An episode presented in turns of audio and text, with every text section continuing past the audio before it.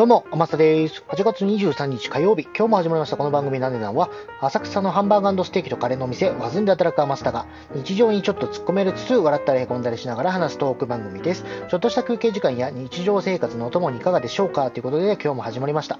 えー、昨日に引き続いてですね、今日はあの制限行為能力者についてお話しさせていただきます。えー、ざっくりですね、この行為能力って何っていう話だと思うんですけれども、えっ、ー、と、まあ、一人で完全な契約をすることができる能力ですよってことで、まあ、これについてですね、昨日は、えー、未成年者かなを中心に、えーと、どういうところがその保護の対象になるかみたいな話をさせてもらいましたけれども、えーとですね、一応おさらいがてら、ざっくり制限行為能力者、この一人で完全な契約をすることができる能力っていうのを制限されている、まあ、人たちがいるんですよ。ざっくり言うと、えーと、4種類に分けられますということで、まあ、おさらいです。えー、1人、1つ目、まあまあ、未成年者ですよね。当然、今は18歳未満の方は制限行為能力者ですよってことです。あとは、青年非後見人、非補佐人、非補助人っていうこの3 3パターンがあるんですけれども、それぞれですね、青年非後見人は判断能力を書いていますということです。まあ、判断能力がないんですね。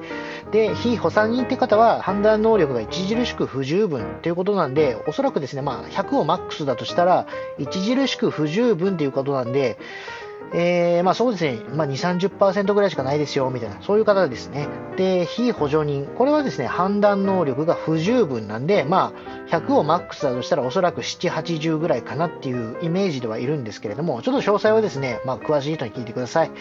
はい。あとはですね、その、それぞれ、青年非後見人、非補佐人、非補助人っていう、この、えっと、3パターンの人はですね、家庭裁判所で、それ、それぞれのその、なんだ、貢献開始っていうんですかね。まあ、青年非後見人の場合は、貢献開始の審判を受けないとダメですよと。まあ、それぞれ家庭裁判所で、その、なんだろう、青年非後見人、非補佐人、非補助人になることを認められた人たちが、その、名乗ることができますということで、これ、実際ですね、どうなるかっていうと、この制限行為能力者の人たちはですね、自分に不利になる契約っていうんですかね、した場合っていうんですか、まあ、された場合っていうんですかね、そういう時はですね、保護する必要があるので、あの取り消すことが可能になりますよって、そういうことです。なんで、まあ、昨日お話しした、例えば未成年者が父親の許可も得ずに売っちゃったやつ、これ通常だと、なんていうんですかね、契約としては成立してるように見えるじゃないですか。制限行為能力者っていうことで、えー、保護しなきゃいけないっていうことなので、親の追認っていうんですけれども、あの、親がその契約はありですよっていうふうに言わない限りは、その契約は取り消すことができますよっていう、そういうお話でした。で、今回はですね、メインとしては、青年非後見人、まあ、判断能力を書いている人についてお話しさせていただきます。えー、っとですね、それぞれの、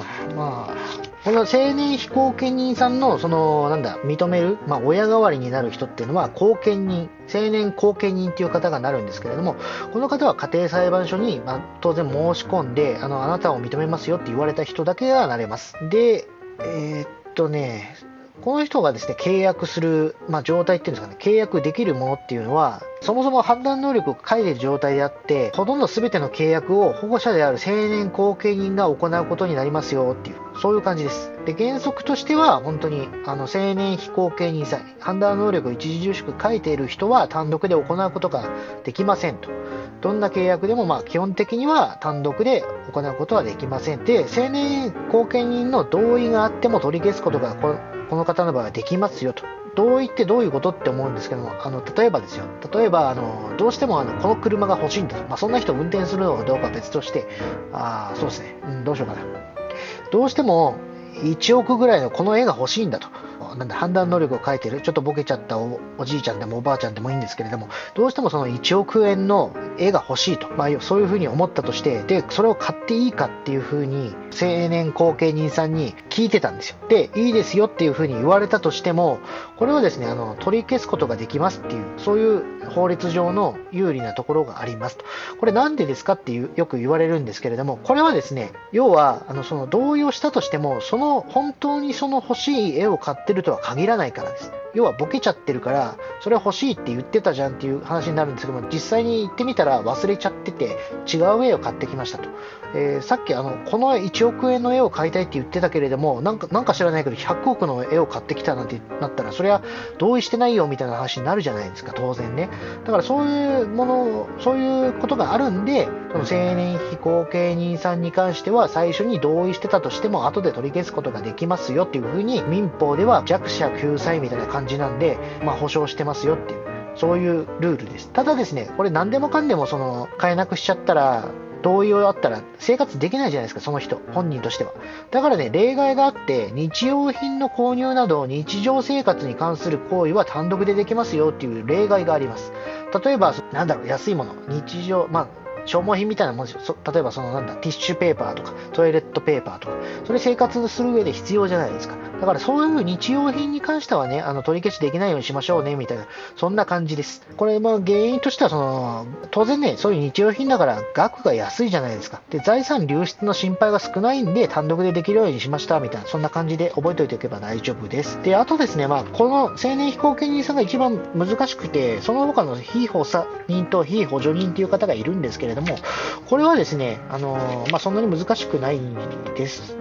で、一応ざっくり言いますと、非補佐人っていう方は、判断能力が著しく不十分な状態で、あの家庭裁判所で補佐開始の審判を受けた人が、非補佐人として保護されるようになりますよっていうことなんですけれども、この人ですね、基本的にはその判断能力が全くないわけじゃないんです。著しく不十分なんで、えーとまあ、2、30%ぐらいのことはわかるんですよ。だからね、何でもかんでも取り消しにしたらかわいそうだよね、みたいな感じなんで、その重要なもの、不動産とか、よっぽど高価な動産、要はあの車とか、そういうものに関してはね、その非補佐人の許可を取りましょうね、みたいな感じです。これはですね、具体的にどんなことが、その、補佐人の許可がいるかって言いますと、例えばなんですけれども、元本を領収し、または利用することと。お金借りて使いましたみたいな、そんな感じはダメですよって。もうそれはね、あの、非補佐人保護者さんの、まあ、許可を得てくださいねというような内容です。あとは、借財または保証をすること。えー、っと、まあ、誰かの保証人になったりとか、そういう感じですかね。あとは、不動産その他重要な財産に関する権利の特捜を目的とする行為。っていうことで書いてまして、高価なものは当然ね、許可得てくださいね、みたいな、そんなイメージであればおそらく間違いないです。えー、詳細はですね、えっとね、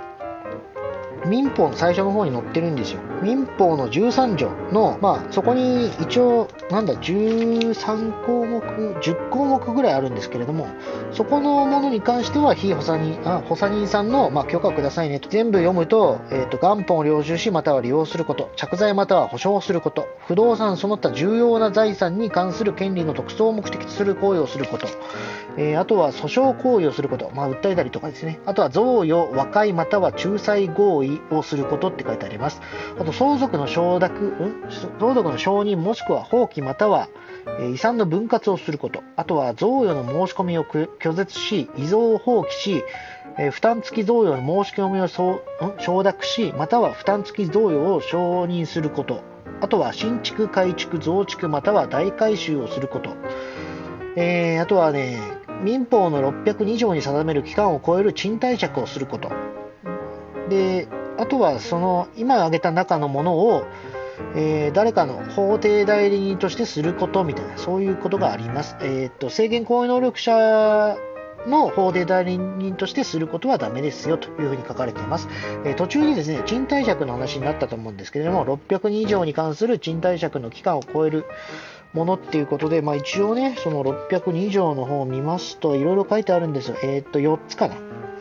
樹木の、樹木の、えー、菜食？植栽じゃないんですね。菜食って書いてますね。樹木の菜食または撲殺を目的する山林の賃貸借。これは10年ですよというふうに言われてます。で、その次、えっ、と、まあ、そのなんだ、樹木の、えっ、と、育てる山林の賃貸借以外は、土地の賃貸借は5年ですよと。建物の賃貸借は3年ですよと。えー、動産の賃貸借は6ヶ月ですというふうに、まあ、規定されております。まあ、短期賃貸借というふうにね、書かれてますんで、602条。これぜひね、確認しておいてください。そんな感じかな？うん、まあもう時間もなってしまいましたんで、今回そんな感じで終わります。で、非補助人に関してはですね、先ほど挙げた10条10条かな ?13 条か。民法の13条に挙げたものの10個の中からどうしてもこれだけは絶対にその許可取らないとダメですよっていうふうにしましょう、しようねっていうふうに言われたものだけは取り消しができますよっていう内容です。これはもちろんね、あの家庭裁判所でその、なんだ、許可を得てっていうことですね。はい、まあそんな感じでした。まあ今回はね、だ抜ん？今回はもう、なんだろう、さっと、えー、制限行為能力者の、えー、非補助人、あ、じゃ青年後見人か。青年非後見人についてメインでお話しさせていただきました。え今後ともですね、こうやってちょっと僕の勉強がてら民法等をアウトプットできればなと思いますので、今後とも引き続きよろしくお願いいたします。それじゃあまた明日、バイバーイ。